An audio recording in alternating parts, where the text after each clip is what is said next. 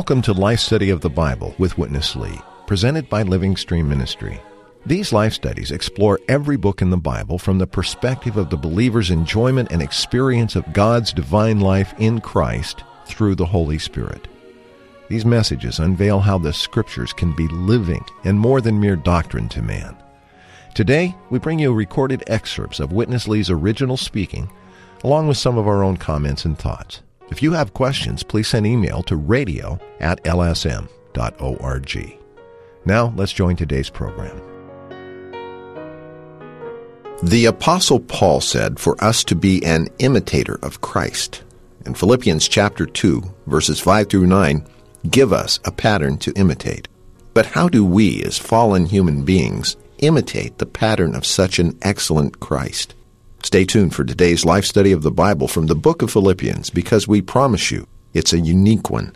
And the view that you'll get of this matter of imitating Christ, we believe, will be very new and quite fresh.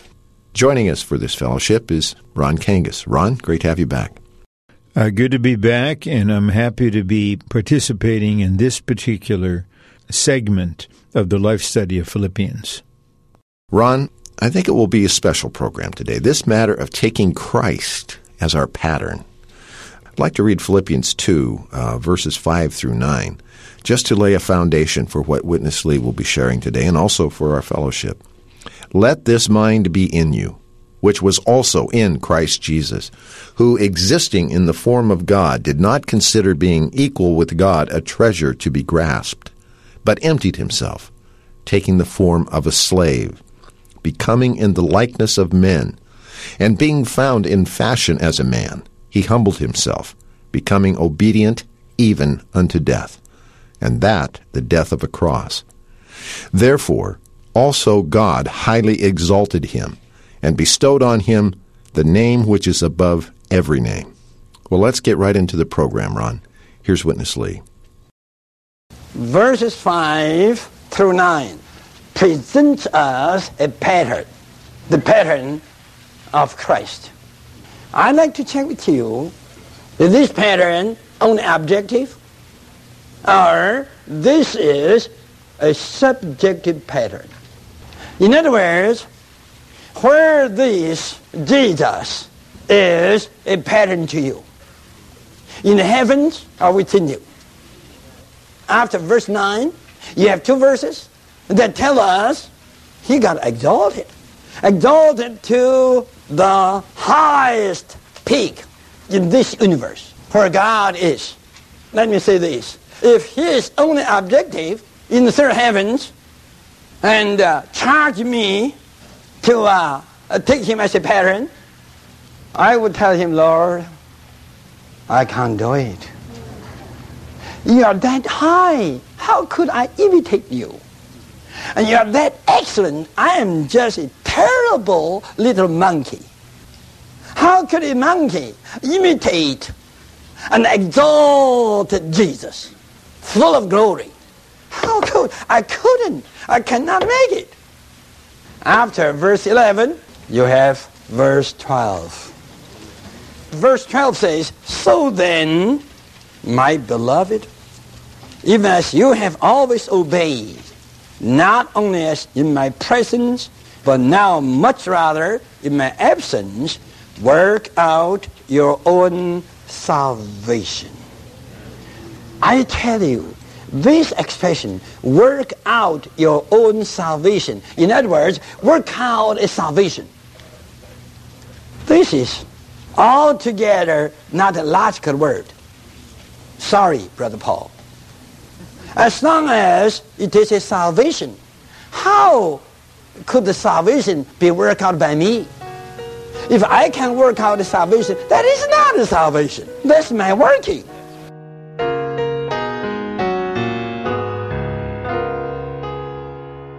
Ron, glad that this is just our first section because it's uh, certainly asked a lot more questions than were answered so far. Uh, maybe use this as a starting point and talk a little bit about some of the dilemmas or questions that Witness Lee has raised for us. We have a word concerning Christ as a pattern. So immediately, the usual human thought is that we try to follow it or imitate it or fashion ourselves in such a way that we match it or correspond to it. But consider who the pattern is. The pattern is the ascended, glorified Jesus, who has been exalted by God. His name is the highest name. We know from parallel scriptures he's ascended to the right hand of God. He is enthroned to carry out God's administration. So Christ, in this aspect, is utterly transcendent, the perfect, glorified, marvelous God man. And here we are on earth. First, mere humans, even at best by creation, but we're fallen. We are a flesh of sin our body's a body of sin and a body of death. Yes, the believers in Christ have been redeemed. We have been regenerated. We have the divine life in our regenerated spirit.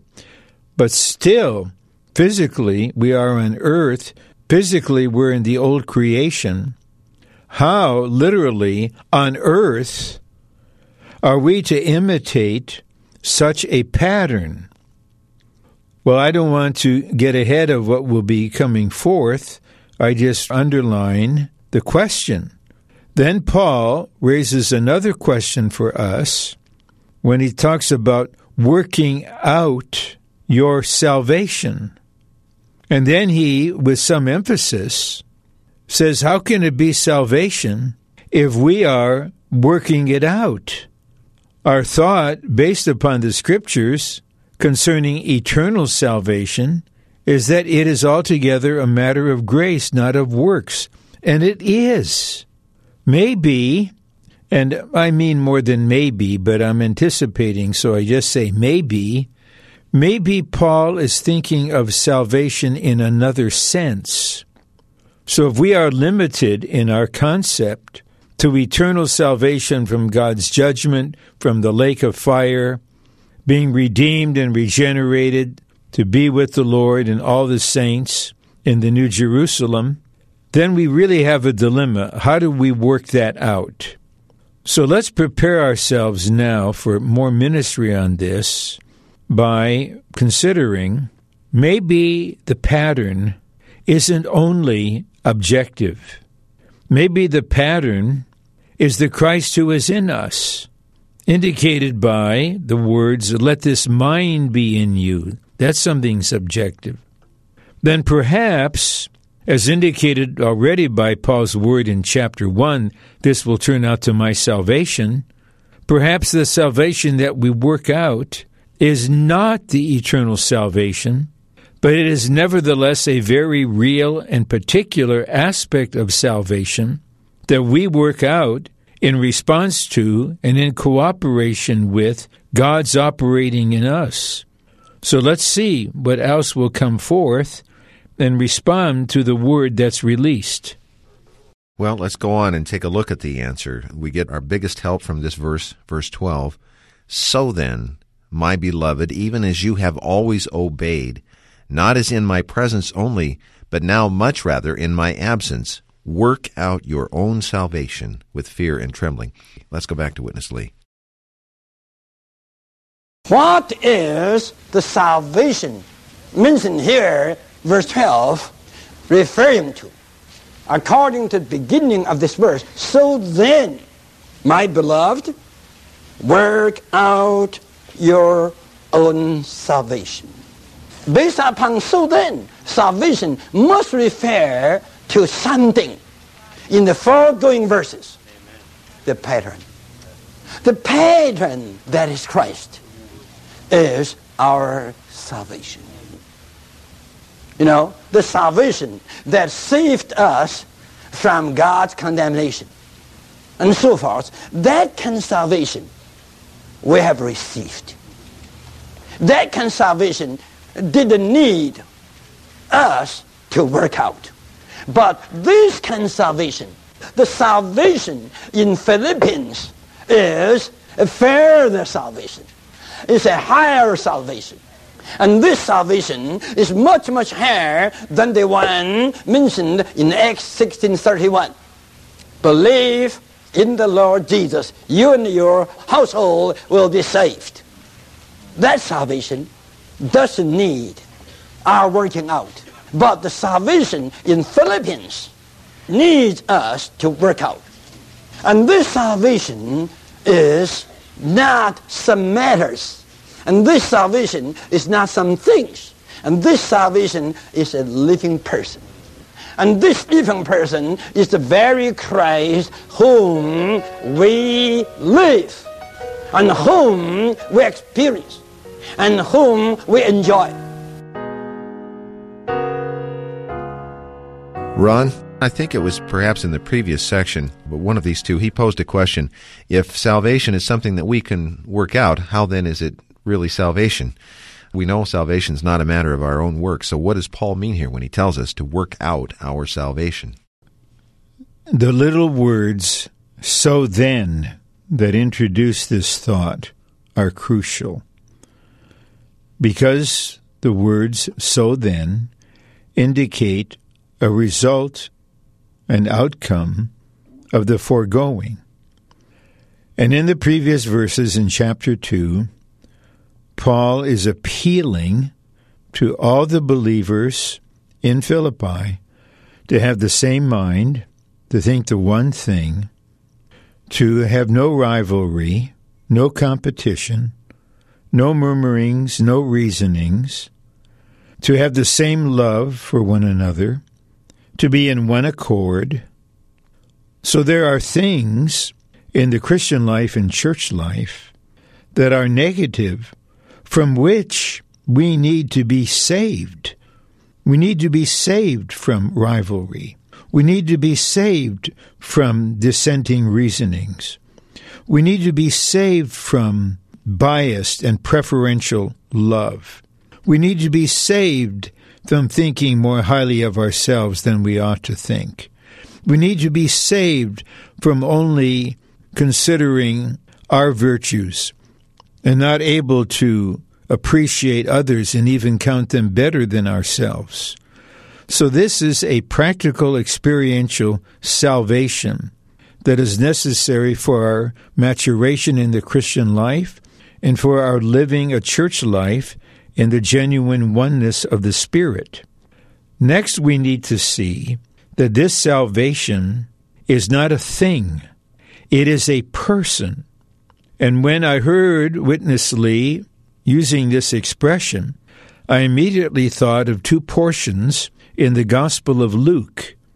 The first is when the infant Jesus was brought, according to the law, to the priest to be circumcised, to go through the procedure, and an elderly man named Simeon had been shown by the communication from the Spirit he would not die until he had seen the Christ. As he held the infant Jesus in his hand, he said, Lord, let your servant depart in peace, for my eyes have seen your salvation. He saw a little person who was salvation itself. When this little one matured, it was past the age of 30 and in his ministry, he confronted a tax collector named Zacchaeus and he said, Salvation has come to your house. Then he said, I, Jesus, must stay at your house. So salvation is a person living in us. Because he's living in us, he is the pattern in us. Because he's living in us, his mind, his thought related to emptying himself, not counting equality with God a thing to be grasped, becoming in the fashion of a man, humbling himself, being obedient unto death, this person with this mind is in us. And this is the salvation we work out. And according to the context of verses 12 and 13 in Philippians 2, our working out is not something we do by our own energy or strength. It is our cooperation with the triune God who is operating in us both the willing and the working according to his good pleasure. So we work out not eternal salvation, we receive that as a gift of grace. We work out a subjective salvation, Christ Himself, so that we may be saved practically and experientially from various negative things in our being and in our situation, so that we can be truly one, have our mind that's saturated with Christ, and bring joy to the Lord and to the apostle. Ron, as we saw in some of the earlier programs in Philippians, it seems Paul was actually demonstrating what he was exhorting the believers to do in his circumstances. He was imprisoned, probably in a very harsh situation, maybe even brutal. Yet Witness Lee said that his outward demeanor reflected his inward condition, and that was he was full of joy. Now, joy is not something you can imitate in an outward way, is it? It's really a condition that springs out of an inward living and an inward, inner experience of Christ. Paul truly was enjoying the Lord in the midst of his suffering, and to anticipate what he says in chapter 4, he was content. He said he had learned the secret.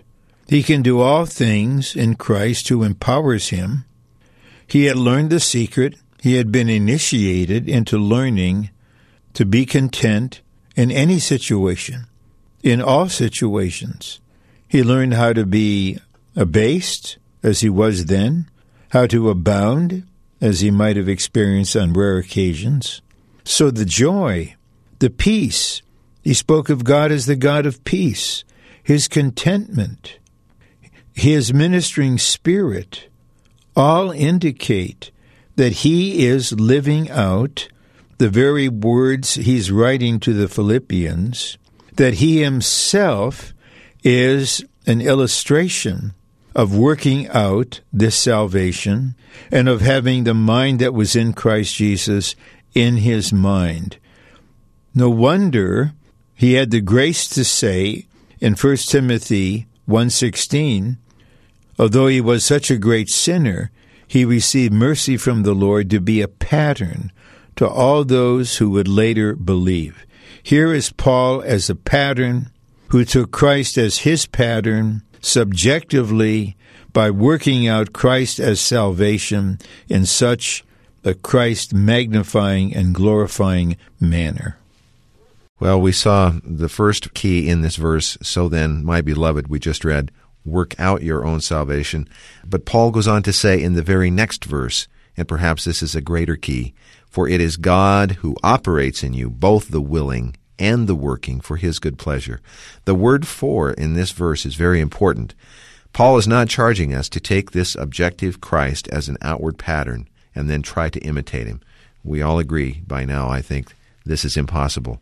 We need to find out in this coming section the part that we have. What part do we play in this salvation to be worked out when it comes to God operating in us? Let's go back to Witness Lee for his final portion.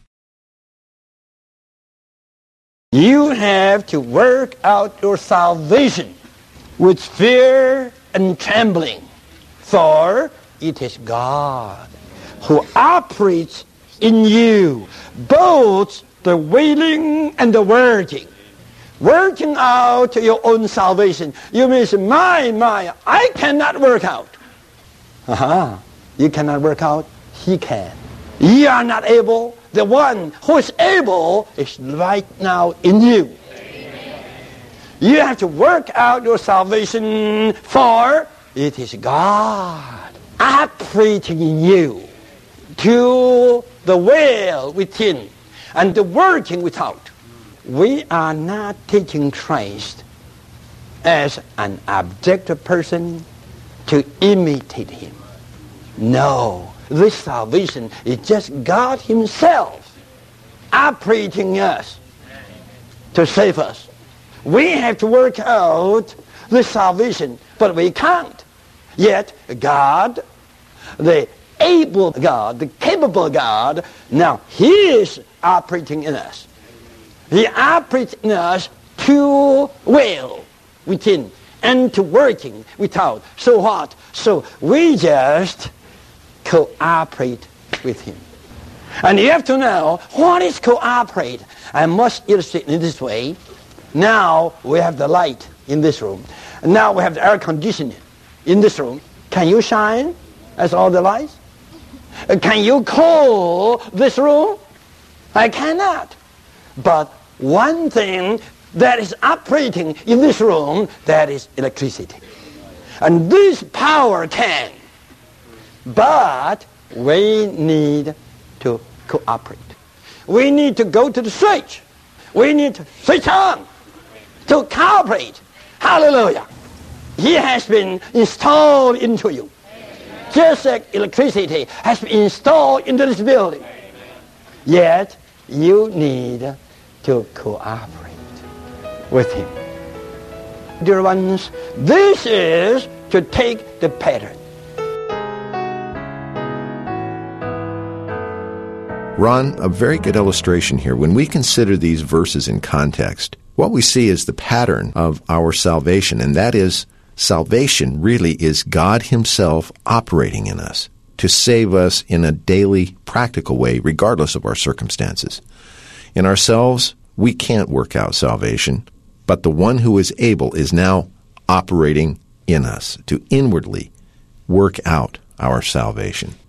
But that doesn't mean that we don't have any responsibility in this matter, does it? We certainly have a definite responsibility. Paul makes that emphatically clear. Work out your own salvation with fear and trembling. That shows the significance of this, the weight of this. So, this is something that we are charged to do. This is an apostolic command given by one living under the authority of Christ with the ministry of the Spirit. So, we cannot circumvent or sidestep this verse. We have to face it. And if we do, we can be blessed. So we need to say amen to the verse which says, work out. Then we realize we're not able, unaided, to do this. Then Paul introduces an explanation. For, for, it is God who operates in you. He doesn't say the Father or the Christ or the Spirit. He says God. God is actively operating in us. He is working. He is working inwardly. He said in us. If we are to work out something, that thing must be at least with us, actually, in us. So God does two things in his working. Quite wonderful. He works out both the willing on our part to overcome our resistance, any stubbornness, any disobedience, any reluctance, any passivity. How wonderful that God operates in us to make us willing to work out our own salvation. Then he works out the actual doing of it.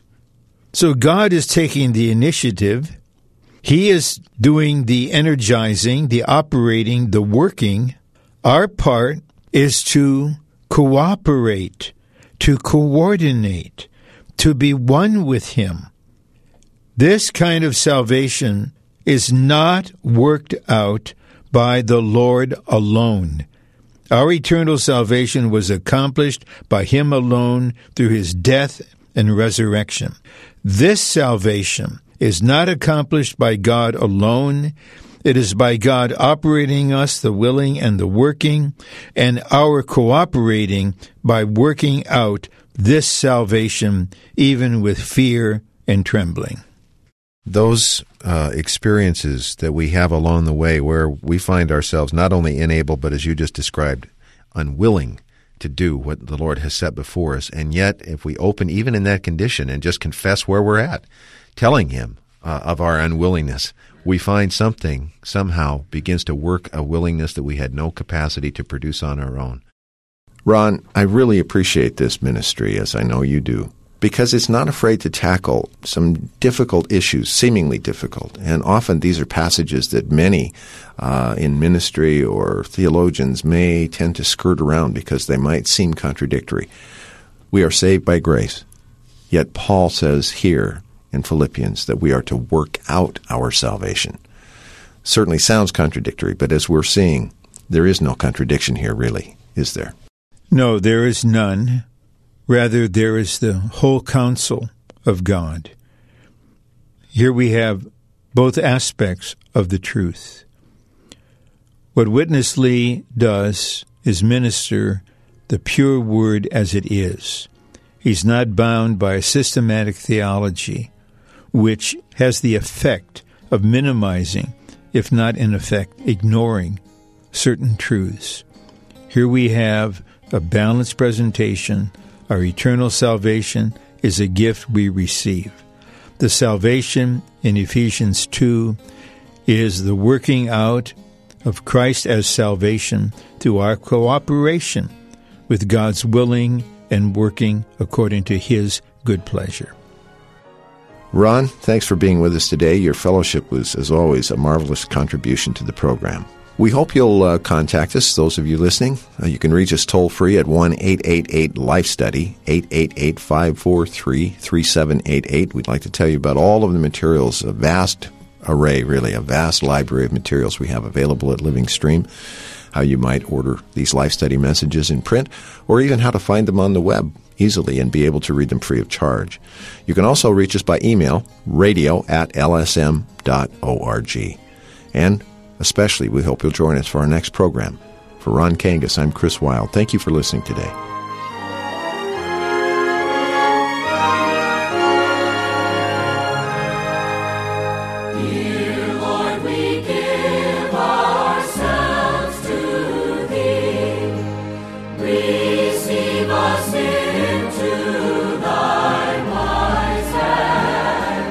You've been listening to Life Study of the Bible with Witness Lee, brought to you by Living Stream Ministry. Whether you're hearing this program via radio, online, or as a podcast, you'll find hundreds of audio studies just like this one by visiting our website, lsmradio.com. We also hope you'll email us with your questions or comments, radio at lsm.org, or call us toll free, 1 888 Life Study. That's 888 543 3788. Thanks for listening.